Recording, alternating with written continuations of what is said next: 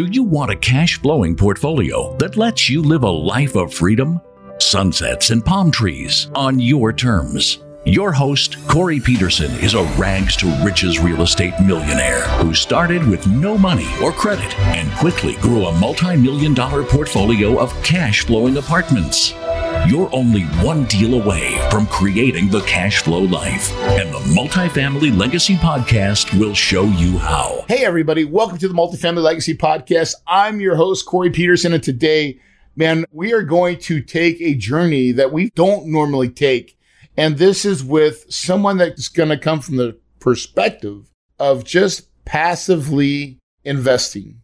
My good friend Spencer is going to come onto this podcast and he's going to share with you his journey of how he was working the W 2 and he found time early in the morning to put together a plan to escape the nine to five. And he did it a lot sooner than he initially planned for. And I'm telling you, it is a great story. We had great conversations about life, about family, about putting everything in perspective. It is one of these podcasts you're not going to want to miss. But before we do that, a word from our sponsors. Are you ready to take your multifamily game to the next level and learn the amazing results of living the cash flow life?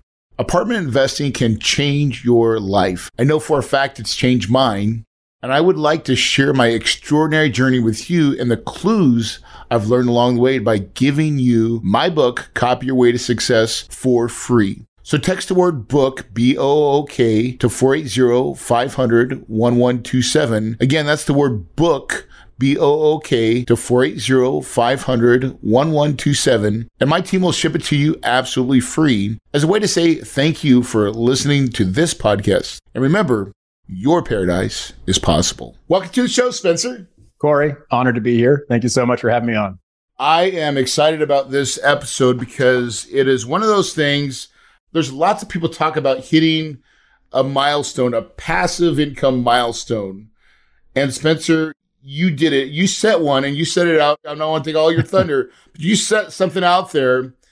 And then as you started going towards that, you realized that you could achieve it much faster. Before we unpack that, though, tell everybody a little bit more about yourself and your history and just give them this little background of who we're talking about.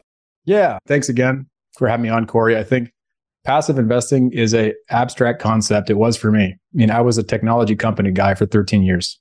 Before that, I was raised in a real estate household. My dad was a broker, residential broker for 30 years. Had me cleaning out fridges and rentals, working in open houses as a teenager, which is what ultimately kind of scared me into going to tech companies. And I thought that was much cooler to tell my friends, right? Growing up in the Bay Area, California, that's where I'm sitting right now. I live in Alameda, cool little island across from San Francisco next to Oakland. These days, I identify as a totally different role. I'm, I'm a dad, two young boys, happily married, co-founded an investing group along with my better half Jennifer, who had her own career before we both pulled the ripcord to do this full time. I left my career in 2019 because business got too busy. And Jennifer left hers in early 2021.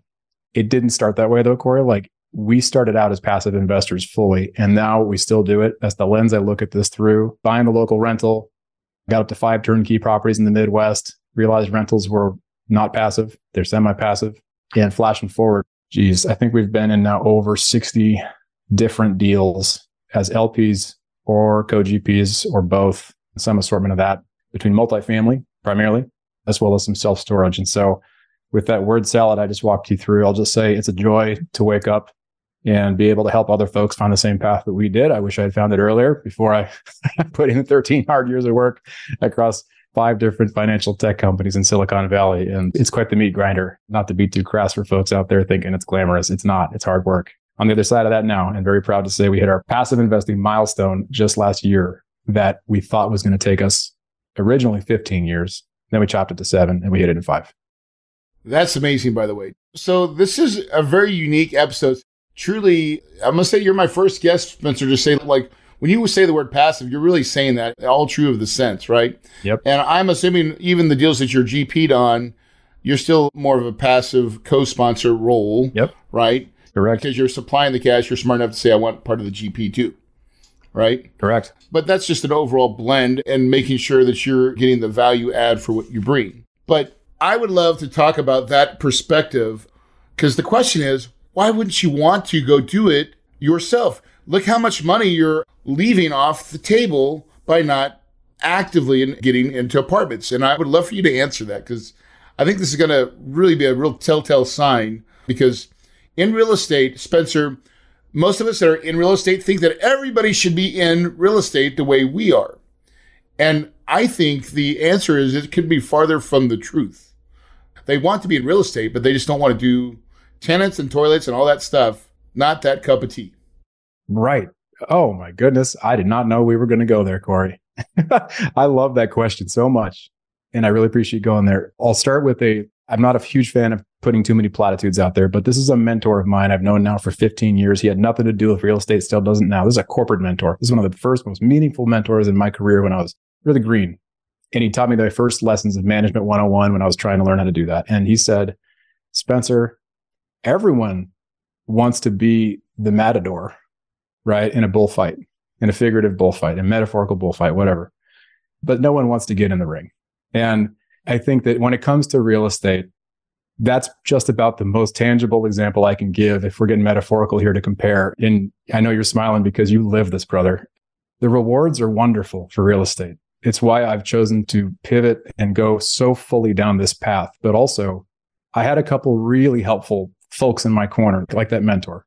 And the beautiful part about mentors of any type is they can hopefully help you grab you figuratively by the shoulders and just say, Hey, man, here's what you're good at. And by the way, here's what you're really not.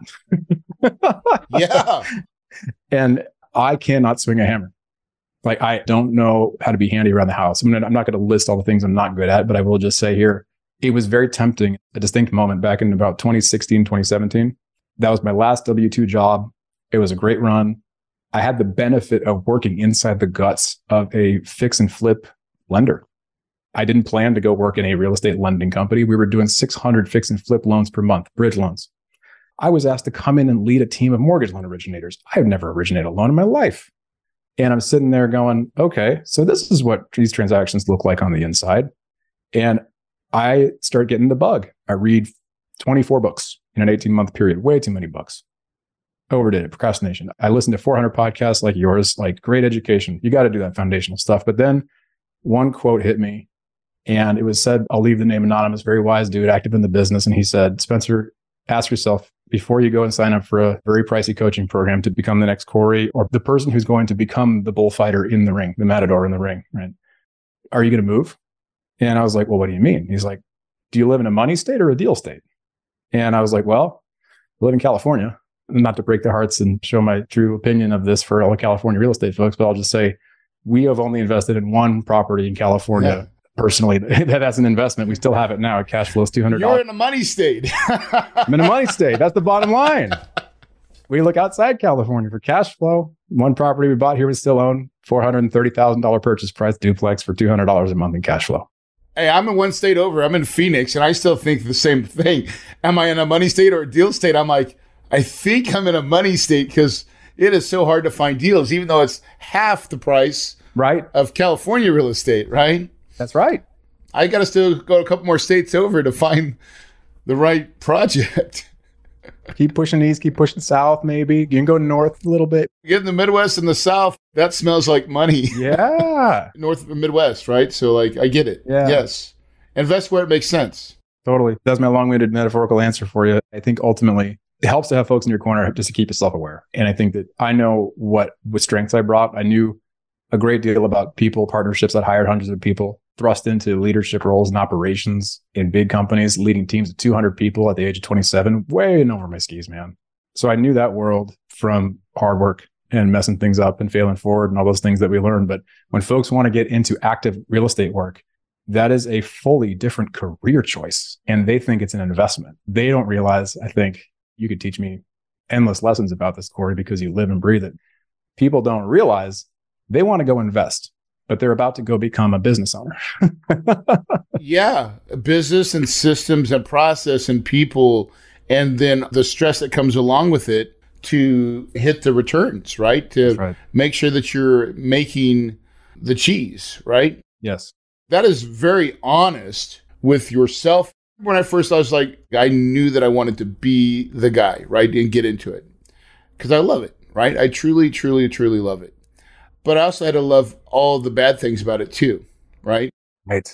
And I had to accept that that's just part of what it is. But I took time to self reflect to say, is this what I'm meant to be? Right. And will I enjoy it 10 years, 15 years? Like you just said, you spent a good amount of time doing something that you were not really devoted to, but it was something that paid the bills and made the income and made it like it was a choice. Yes. Until you found the other option, which was like, I'm going to set myself free, but I'm going to do it a different way. That's right.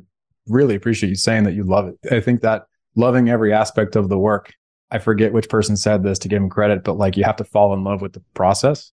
Yeah. Of whatever you do, whatever your jam is. It really is. So it's funny. I'll bring this up because this was just happened to me yesterday, right? I got off a little bit early. I'm a workaholic. I'm programmed that way. I like to work. I got off at 4:30, so that was an early day for me, right? I think I maybe got off at four.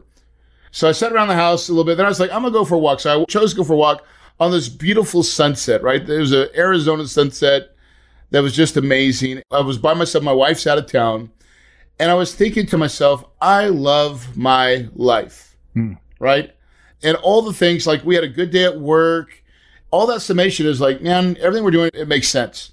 But I've been on the other side of that. What you've talked about really is like when you don't love what you're doing, those moments don't happen very often. Right. And so, A, I want to commend you, Spencer, for finding the thing, right? And then you also said another point that ringed my ears is you had a mentor, someone that you really looked up to, guide you. How valuable was that? It's everything. And thank you for sharing that story from yesterday a full day. What do they say? The full day is one that has the whole range of emotion. yeah. Because you can't have the highs or the lows. But I got to say that the mentorship component oftentimes is a very narrow definition. And I look back at the folks that have helped me along the way, including in real estate. I've gone through at least three, now I think four, some version or altitude of paid coaching program. And I think that is essential. And because a mentor can be a coach. A mentor can be a boss at a company. A mentor can be a person that you happen to meet through networking in the corporate world. I think a lot of times that confused the heck out of me when I first got into the space in real estate. It was like, wow, what are these masterminds? What are these coaching programs? But in the end, I kind of took a DIY path, as it were. Once I made that very deliberate, intentional decision, was scary to say, I don't want to go be a lead GP on an apartment deal. And for a few big reasons. It was like, well, not just because you have to love it. It's all in. Like to do it right. The rewards are incredible. But to go in and do that, there's so many wonderful mentorship options, but there's not really any mentorship options to go do some version of, I want to be a passive investor and that's my primary lens. Yeah. Who does that and even teaches how to do that, right? right. Or here's the right way to do that. Right. And do some kind of hybrid because we'll also do consulting and some of which is not even in any way real estate related, right? Right in order to invest passively more. And learned underwriting for commercial real estate because that was one specific slice of a paid coaching program that I said I identified the program, I liked it, paid for it, used it, it was great. Moved on to the next thing. Looked at like, well, how can I think about deal structures, subscription agreements, PPMs, and then eventually just pull the trigger, invest in a deal, and then take it on from there. So I think the role of mentorship is broad and pretty sweeping, frankly, like in a cool way, in a very intimidating way at first, but for folks that are sitting out there and going like, well, I just want to be a passive investor, be like, cool. I would always recommend folks educate themselves. Well, there you go. For everybody listening right now, I would tell you this like, listen to what Spencer just said on the passive side for as well. But if you're in the active side, like I am, listen to what he just said. He calculated to underwrite deals. He wants to make sure he can analyze them correctly, right? right? The opportunities that he's getting as an LP, he still wants to be able to put it through a lens. He had probably had questions on how to vet a syndicator, right? These are the types of things you'd want to create and provide in, in any type of curriculum that you're putting out to help educate someone that's wanting to be like Spencer. Give them what they desire, right? They don't want a course on how to do all the other stuff. They just want something that give me what I need so I can passively invest. Yes. Man, underserved market, and which I don't think is a negative comment at all. I love that comment, Corey. I'm writing a book right now, Spencer. I'm going to plug my book just because I have to. Oh, go for it, brother. It's not ready yet, yeah. but it's called Trust but Verify The Art of Selecting the Right General Partnership, or I can't remember what it was, but the art of selecting the right syndicator. Yeah. right? That's awesome. Because you really need to have something like for guys like you, I think about you guys all the time is like you got to have a good roadmap. There's lots of people that are like you that want to passively invest with the right sponsor That's right. that they know, like, and trust, right? So, how did you find those types of people in your sphere? And then I really want to get back into your journey of how you. I know we kind of a little sidetracked, but I want to go back. No, this is fun. Yeah. Hey, man, this is real stuff. So I'm a big nerd. I like to think that's a good thing. When it comes to process and structure, we really did sit down for two weekends in a row. Jennifer and I, we sat there. We had sticky notes on the walls. We were trying to approach this big goal setting thing about when we want to be financially free. What do we need our monthly income number to be? In that weekend, multiple cycles of laughter, tears, arguments, reconciliation, the full cycle. And that's an indication to me, not of an unproductive discussion. That means we actually did it correctly in hindsight, because you got to get down to the root. I say that because ultimately that informed what was next and how are we going to quit our jobs immediately, burn the boats, where are we going to go and work more for a period of years. And that was actually the plan. So I had to figure out like, what do I do? How what time do I even have available? I was leading teams of people at a very demanding day job. Yeah. And I found 10 hours that I could squeeze in, most of which was 4 a.m. to 6 a.m., which I'm not an early bird, but I just figured that out. Did that for two years. And I woke up, used those hours to research and network. I went to local meetups, got out there started using the language that I picked up from the books that I had read, the 24 books that I digested. Overkill. No one go out there and read 24 books, please. That was procrastination. But ultimately, going on and just devouring content and then realizing, oh, these are real human beings. And then putting some action in place, right? That's the key, dude. Yeah. Like you point out anybody that's successful in any right, right? Spencer, they will all have that same trait. I swear to God, I burned midnight oil for years when no one else was watching. Corey was doing the work, just like you. I got my full time day job, but this is where I'm going to squeeze in for my legacy that I'm building. It's like a Rocky movie, I swear to God, right? In our heads, it has to be. it really is. It's like I'm going to get knocked down, but I'm going to keep doing the workouts every day of that four to six. That's mental game, yes. right? And most people are not willing to pay the price. They see the end product. or they get their first obstacle and they can't seem to ever get past it. Yeah. And I think in that moment, it's that choice of the obstacle. I mean, I sat there and did the reps on underwriting analyses 100 deals, 200 deals, et cetera. Did the reps, felt good enough. By the way, I did have a couple unique advantages. Like I had been working in financial tech companies that helped a little bit. Companies like Intuit that makes TurboTax and QuickBooks. So I saw some of the financial stuff and I understood that well enough. But frankly, being in the guts of a lender for single family helped me a lot on the how does a bank think? How does a lending underwrite think? Really getting what LTV means, like all those basics, DSCR, like all that, but it's not the same. Like there's very big differences in commercial. Right. Cause you got to understand the opportunity of what is the play. What is the value add? How do you increase and drive rents, right? Rent growth. That's right. right. Like, how are you going to push that NOI? Where's the vision, right? Right. Where's the business plan that's going to get me to larger returns? Because if it was easy, everybody would do it. Absolutely. And so identifying the skills I needed first to map to that goal and then seeking out the people who are really capable of delivering on that and just talking, just speaking out loud the stuff that you learn is the best proof point if you actually learned it. yeah. I think that's why I got an education, right? That's right. I got an education because the more I talk about it, the better I actually get at it. Yeah. And if I stumble over my words in the moment, I feel sure, I feel embarrassed. I'm a human. But at the same time, also realizing, oh, this is a forward step. Like it's a forward step. I have to hit that obstacle and move on from there. So ultimately, connecting with good people, networking like crazy, going on places like BiggerPockets forums, and just talking to people in the real world, not just hiding behind the, the keyboard. right. Yeah. No, I think that's it. You put in the work, and every successful person has to pay a price. There's always a price to pay. Are you willing to pay it? But also, there's a visionary piece of that too. Is where do I want to go? Yes. Because as entrepreneurs, once you get into that entrepreneur role, and you understand the power of our minds, everything is available. Yes. Like Spencer, you can have an idea like I know if I focus on this ideal and put what I know how to do into it, I can ultimately achieve it. But doesn't mean that it's the right thing. That's the hard part. right? Like around a bunch of entrepreneurs and it is intoxicating because everybody was like, that's a great idea. You could do that. Because it's like the power of those collective minds will actually make you think bigger than you were probably thinking before.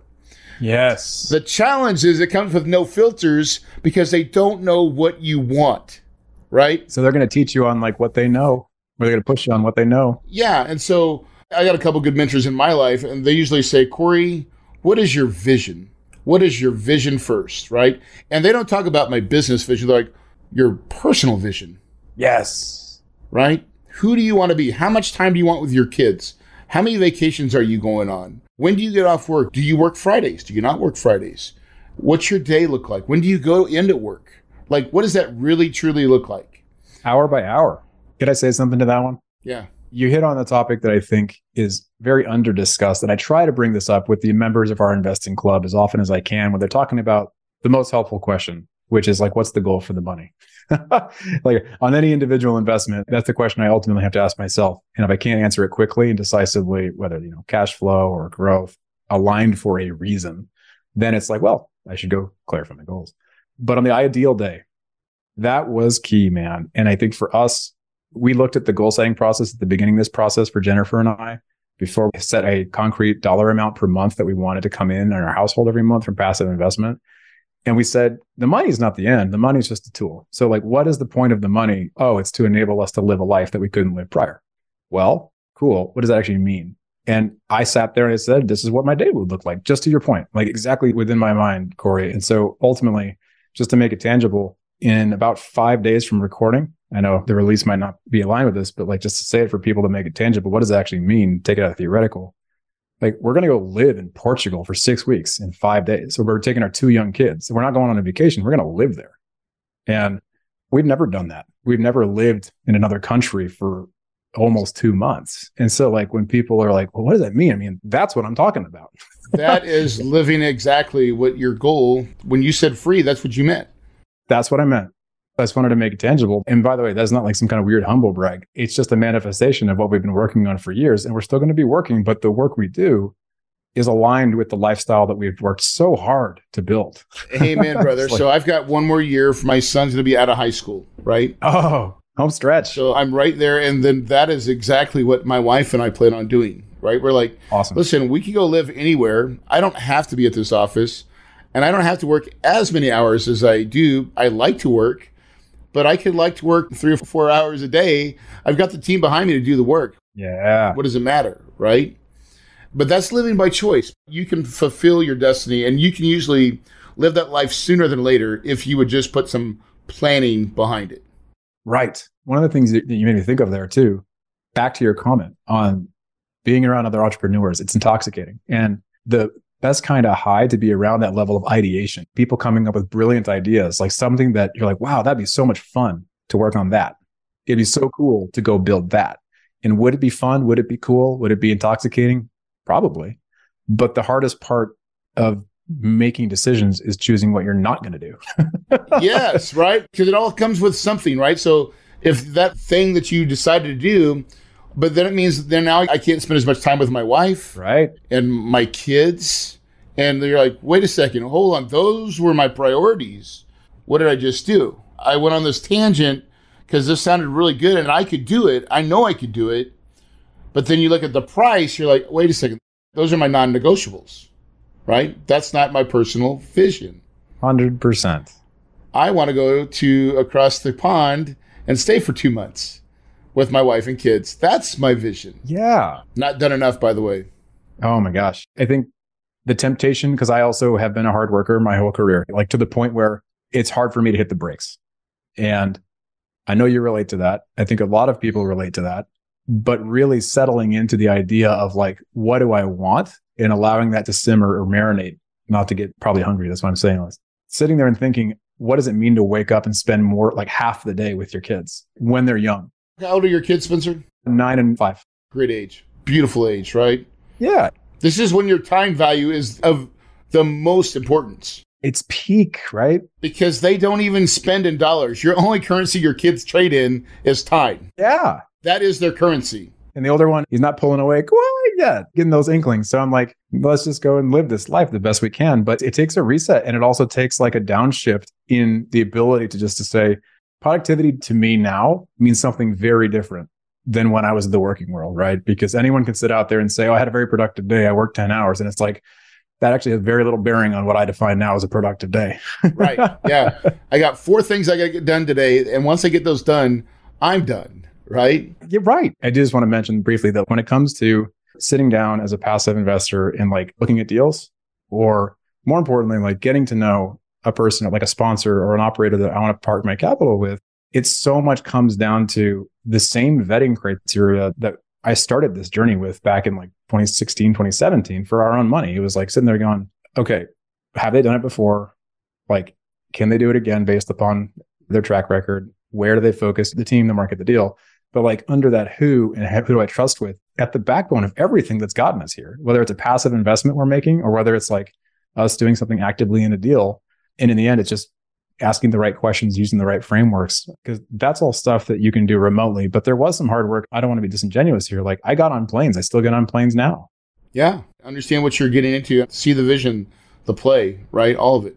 Exactly. I just want to make it clear for anyone that's hearing this, going like, "Oh, I want to be a passive investor. I've done it before, but like, are you saying it's okay not to do it, like to do it full remote?" And be like, "Well, make sure that you do your diligence in whatever way satisfies your needs." For me, you better believe that before we go all in on a partnership, I'm getting on a plane, I'm walking assets in wherever we happen to be doing deals, whether it's Texas, North Carolina, South Carolina, Florida, whatever. We're not in Portugal. and I love that you said do deals, right? So I always say I don't have partnerships, I have deal partners, right? So I don't tend to go into business with people, but I like to do deals with people, right? Because I've always found that if I do a deal with someone, and we may like that experience, we both be like, this is a good deal, let's do another deal, right? But I could, and I've done this, and I'm sure you have these stories too, where you've done a deal with someone, you're like, probably won't ever do a deal with that one again. Not what I really wanted, not what I expected, right? But I see too many people a lot of times trying to make long term commitments, and I'm like, you've not even dated. You have no idea where this is going. And I see a lot of people fall victim of that. Yeah, momentum is a dangerous thing. Yeah. It's helpful, but it's also something where like you really got to put the heavy lift work on the front end is what I have found at least just to get to really like go back to the fundamentals, right? Exactly. Like literally, you cannot replace going out, visiting with a partner, walking assets, going to their corporate office, sitting down, talking about literally things as corny as this might sound. Like some folks find this very squishy, particularly the quantitative heavy folks, to ask about a team's values. that matters to me. It matters to me that people think that tenants are real people, not numbers. I won't soapbox here, but like I'm a capitalist like everybody else. But in the end, that stuff matters. And like say taking the time. There's no rush on the front end. There will always be more deals. Yeah. Culture, values, that's words to my ears. That's what we like. We practice and preach it, right? Have to. Yep. Gotta do it. Because we are in the people business. I always try never forget this piece of it is that anybody that's dealing with tenants and whatever, you got to be in the people business. You got to understand people, right? We have investors that are people, we have tenants, we have staff, and they all of them matter, right? The whole equation. Yeah. So the 15 year mark, how did you go from that to seven to then ultimately you just got there, right? So what happened in between there? Yeah. The 15 mark started because it was a very simple reason we didn't want to take a timeline so aggressive, it would give us an easy cop out. Yep. And that's where historically I have always found, and from mentors and other people, whether it's incredible sports professionals or inspiring folks that we take our lessons from in life, like they know that take off the time pressure and you've got no excuse. So that was why we picked 15 years. We then came back like a weekend later though, and we were like, okay, wait a sec, 15 years is way too long. right. Yeah. And it was primarily because of the age of our kids, frankly. Yeah. I don't want to be that old. I want to get there faster because I want to be able to enjoy more of this, the kids, right? Yeah. And like the whole notion of like shoot for the moon, you land on the stars. Like if we go for seven, we might not hit it. Let's do it. Maybe we'll hit eight or nine or somewhere sooner than 15.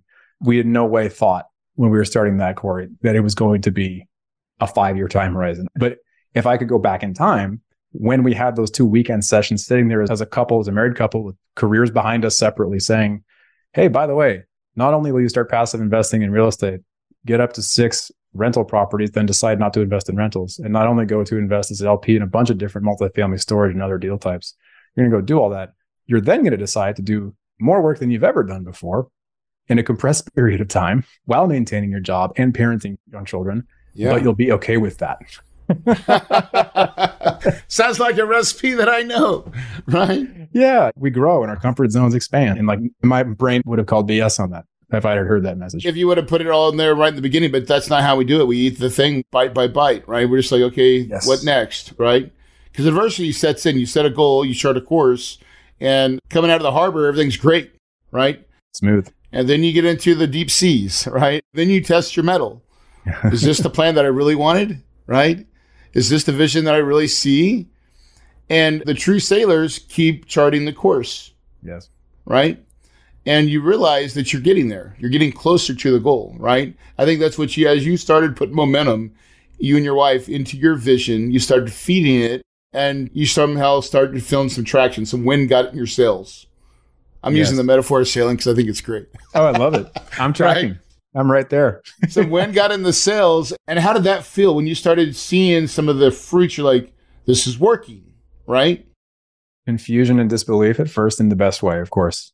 I don't know about you, Corey, but at that point, I had already been working so hard for so long. Like, I mean, again, I know those entrepreneurs are grinded out for years before they see a check.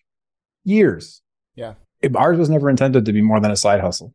I think that's probably the first thing that helped. I can share in full transparency and authenticity here that like I left my day job in 2019 October, five months before COVID, when I had replaced over 70% of my W 2 income. That's my side of our household. That was early. Yeah. That wasn't supposed to be the time where you burn the boats or whatever, you pull the ripcord. That was just because things got too busy. Yeah.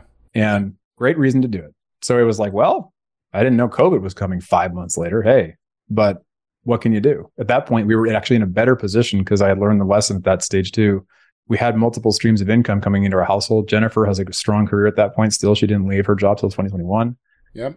But not to go TMI and throw it way back to my upbringing, I'll just say I saw firsthand what happens in our household growing up. My dad's broker business. We had a bunch of tragedy over 10 years. It's like the dark decade, as we call it in our family. Like lost my younger brother to cancer, lost grandparents in one weekend shortly after that in a car accident. Like it was rough. It was a rough time. And dominoes fell. His business shrank significantly, bounced back years later. But like that one broker income to that household at that time was all that household had. And downsizing because of that, it imprint somewhere in my mind to be like, well, now I'm a dad. I got to do something differently here. Yeah. I don't want to have to go through that same pain. got to have a moat. Dude, I love the moat. Who talks about the moat? I can't remember. I can't either. I use it all the time. I don't know who to give credit to. If you want to increase your castle, the first thing you got to do is increase the size of your moat. Yeah. That's your protection. And the income stream thing, it's very tangible. It's so real. I think for you and I, it's very real. For folks that are in the business, the passive income thing is a tangible thing. There's literally dozens of income streams coming into this household now. But at the time when I left my day job, there wasn't nearly as many. And 10 years ago, there was only two Jennifer's and mine. Yeah. Now, Spencer, are you helping others now? Like, is that what you guys do as well? Are you teaching what you guys do? Yeah. So we have Madison Investing. It's an investing club. We invest in, in sponsors as LPs, put them through a vetting process, and then we'll look them at their deals on a case by case basis. And then our club members can invest in the deals that we share. So yeah, so we'll bring capital to deals that way. But I'm also registered with a broker dealer. We don't have a fund at this point. Maybe we will at some point in the future. But yeah, I'm a passive investor first. It isn't like me sitting here grinding on deals saying, Oh, look at these amazing thousand deals. Let's go do all of them. Like we say no to most things that come across the desk. Which is great, right? It's an investing club. Like, so listen, you've learned so much along the way. This is why I think a lot of people are built. I know I'm built this way. Once I learned how to do real estate and I did it well, I feel like I had a responsibility to share because I'm like, there's so many people out there that don't know, Yes. right? That probably want to know. And I always felt like I started from nothing, call myself a scratch starter. I had a good family upbringing. My dad taught me the value of hard work, right? But I wish I would have had better mentors. If I would have had them, I didn't get the download from the mothership till I was like 32, right? So I never saw my dad be super successful. I just saw him work hard. My dad was a roofer. I was like, I don't want to be a roofer, Right. right? I don't want to be a roofer. I want to go out different ways to make money. He didn't know. Like he couldn't teach me something he didn't know. Right. And so I've always had to learn from others. And I thought to myself, when I get to this place, I want to help others, right? And effectively, Spencer, that's what you're doing with your investor club. It's been the priority. Thank you for sharing that about your dad too. In some ways, we also want to not do exactly what our parents did a lot of times. So we got to carve our own path too, right? yeah, you do. There's something about it, like, because you want to hear the words, I'm proud of you. yeah. There's no one in the world that can say anything other than what you just said, man. Like every person out there wants to hear those words of validation from the parents. Absolutely, right? And what I love about this business, and I think what you're doing too, right? Like, when you have passive income, that gives you options and choices. Yes. I don't know what you guys do for your charity, but I find that successful people are the most charitable that I know. Yeah, you better believe it, man. We were already donating to charity as an example, and like we opened a little donor advisory fund, and so like we were able to do more of that. Which is the beautiful part of it, right? We're all in this spot where we want to hoard money. It's actually quite opposite. Most wealthy people that I know are the most giving, most generous, because most people had to work very hard to get it. I see very few people that inherited wealth that keep it. Right. If that's the right words for it. Well, I think you're hitting on, uh, oh my gosh, there's so many directions you just brought up that make me want to go down, but I got to be prudent here and say, got to close some doors here before I run down all of them with that stat, man, that one statistic of over 70% of lottery winners have lost it all within a five year period. Yeah. The ability to manage the wealth once you get to the other side of this, man, we're getting this is fun philosophical stuff, of course. You got to shut me up if I get too far on this. But I'll just say that keeping the wealth is harder than making the wealth after you've developed a certain number of skills built a certain number of relationships and you've done built one business at least, I think. So I'll just say it like the biggest question that I've been surprised by on the other side of hitting our passive income milestone early is that the question of what is enough? Because it's going to sound lofty, delusional, probably even irritating to people that are sitting there in it. If I had heard that from someone on a podcast like seven years ago, I'd be like, what is enough? What is this guy full of? And it's like, no, but I'm dead serious. I hope every person listening can like get to that point where they have the ability and the position to ask themselves, like, what is enough? Because they don't need to work so damn hard constantly all day for just paying the basics. And they could sit there and say, well, can I ease down a little bit and be present with my children? That's the biggest, hardest question that I've yet to find a great answer to, but I'm going to be working on it every day. It buys your time. Never expected that question coming, man. Yeah, so listen, I'll tell you this. My kid's are a little older, so this is one of the things that I knew my dad was a good dad. Like he was there, he was present. He worked from early in the mornings, but he was always there when I needed him as a young kid, right? So, like, my goal was to make sure that I showed up. And not to me, you can control your calendar if you'll give yourself that authority. I was the coach to my kids' soccer and football early on when they were young, and it was the fun times of coaching. Yeah. When it got competitive, I was like, Dad's done. Right. oh, there's a different level there for sure. But I will tell you, as I was walking the sunset the other day, right, and I was thinking I was good, it brought up this. I coached my daughter's soccer from probably six, seven, eight, nine, four years in a row, right? Oh, that's awesome. And I remember our practices were always right at sunset, right? and it brought back my memory of, and I was like, Corey, check mark. I will always think of these sunsets, and I think about my daughter on the field with all her little girlfriends doing soccer and watching some amazing sunsets, like amazing Arizona sunsets that you can only see in this state. I know California has some too, but I'm just telling you, they're different. blow my mind. I remember the feeling of being present. And I remember being on the field sometimes thinking, man, like I'm looking at, and there's no other parents at this practice. Oh. I mean, there's some, there's always some, but I'm there every time. Right. And I was like, I'm so thankful that I committed to this time swap. Right. I'm getting lots of equity out of it. Right. And as my kids have gotten older, they remember that they have the same memories, right? You cannot buy that, by the way. And what is enough, right? So I'll answer it from my perspective. To me, once you get to a point where you can pay all your stuff without an issue, money all of a sudden loses its intrinsic value. Mm-hmm. I could care less about money. Maybe you feel the same way. I don't know, but I could care less about it, right? It shows up. I'm not worried about my bank accounts, what I'm going to do. If I want something, I'll go buy it now. I also don't have a infatuation of I got to buy, buy, buy, buy, right? Like I don't feel that need, right? I've got everything that I need, right? Yeah. I'm happy. But what I really care about, and this is my thing, Spencer, I call it supplier of fun. That's what drives me. I want to be the supplier of fun. And that could be like you are doing a two month thing across the pond with your family because that's meaningful. Right. I'd rather give experiences to my friends and the people that I care about. Let's go on a trip. Right. Let's go do something together. Right. And I'm happy to kind of foot the bill a lot of times. Right. I want to supply the fun. So that's my value of like, I just want to make sure I have enough money to do that. right? That's awesome. My daily's fixed. I don't have to worry about that. But this is the thing that I really want to do. And so, like, our next goal is we want to buy a house in Hawaii. Can't be the big kahuna unless you have a house in Hawaii. Uh, of course. And the real thought behind that, it's a bad investment, Spencer. It's a bad investment, I think, because the house I want to buy is stupid big. But what I really want to do is I want to be able to send my friends there. That's cool. Right. And my family. Like, I'm going to buy a big enough house that me and my kids and my kids' kids, when they start having them, and my wife's sister and her family can all show up. We can do family together. Yeah. Which island?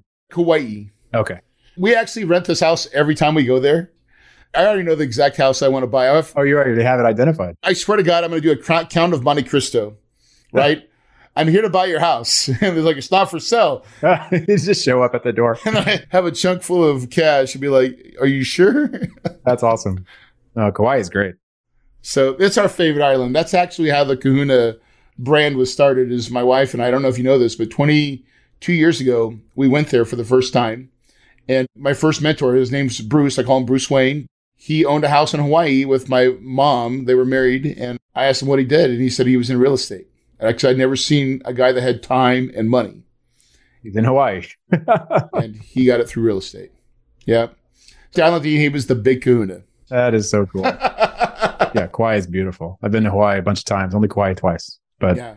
I like to go more. That's beautiful. I like that title though. The supplier of fun. There's got to Yeah. be a supplier of fun. Always, right? And so as we finish, brother, really great insight, great stories. This has been an amazing podcast.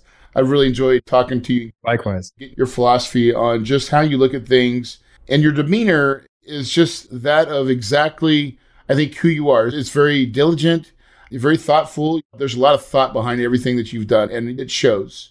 Thank you. That's very kind of you. Yeah, it's very powerful, by the way, right? What does the future look for Spencer and his family? In keeping with one of the topics we covered today, and thank you for those kind words. You're making me blush over here, Corey. The feelings are very mutual. I think closing the doors and saying no to the things that are not in line with the goal. And so this is going to sound somewhat boring, more of the same. And what I mean by that is, I'll just be very specific with the example. Two things. As a father and as a husband, as a family person in general, supplier of fun, I'm going to start using that probably. Pushing the boundary a little bit further. We're doing Portugal this year. We'd like to eventually go to a place that's a little bit less friendly on the English speaking side so we can challenge ourselves when the kids get older. Sim- simple stuff. One or two big annual trips. That's like the biggest gift I think you can give your kids right now in this world is like broader worldview and education and experience, right? And so that's number one. I think number two is purpose. Like I'm a better person when I'm still working on something that matters to me. I think a lot, a misnomer or a miscalculation. I'd made this as well, by the way. Early in passive investing was like, oh, when I get there, I'm just going to sit on the beach. And although you and I both appreciate Hawaii, we both appreciate tropical places, and I love having a Mai Tai and fruity drinks in particular, but I will tell you, it's boring if you only do that.